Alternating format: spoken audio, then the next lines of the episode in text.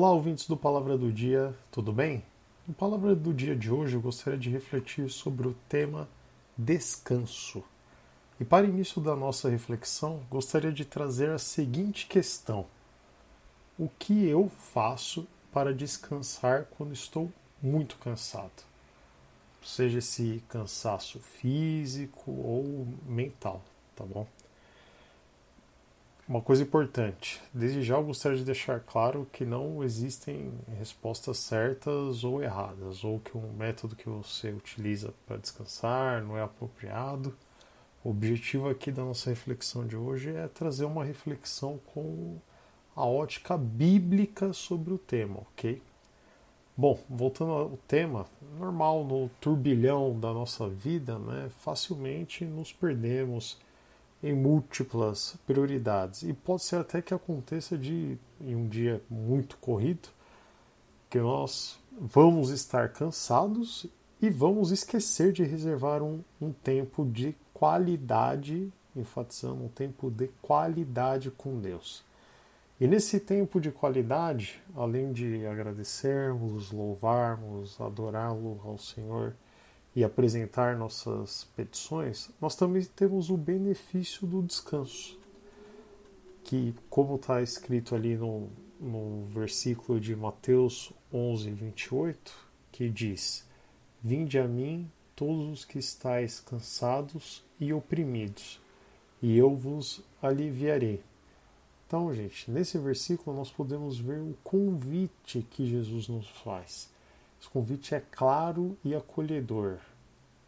Ele nos convida a trazer os nossos fardos, nossas preocupações e o nosso cansaço a Ele.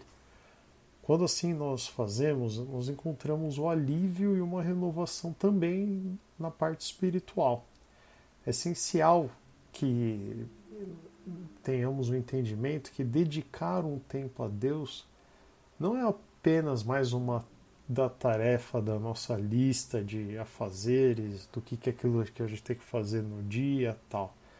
Mas é sim também uma oportunidade brilhante de descansar em Sua presença, encontrar força em Sua graça e experimentar a paz que excede todo o entendimento humano em linha com esse versículo que a gente acabou de fazer uma análise de Mateus 11, 28, outro versículo que eu gostaria de ler que também é apropriado ao tema é Salmos 4, 8, que nos diz: Em paz também me deitarei e dormirei, porque só tu, Senhor, me fazes habitar em segurança. Então, esse texto nos lembra que a paz verdadeira e o sono tranquilo vem da confiança em Deus. Quando nós confiamos nossas vidas e preocupações a Ele, nós podemos deitar em nossas camas em paz, sabendo que Ele nos guarda em segurança.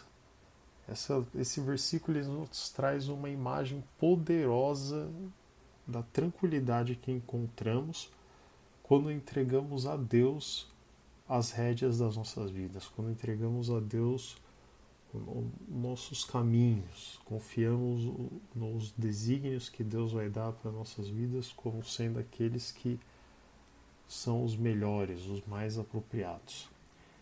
Então, nesse sentido aqui, eu gostaria de questionar, por fim, o seguinte: será que nós estamos reservando um tempo suficiente para Deus, permitindo a nós encontrar esse lugar de descanso em Sua presença, esse lugar que nos é prometido na palavra.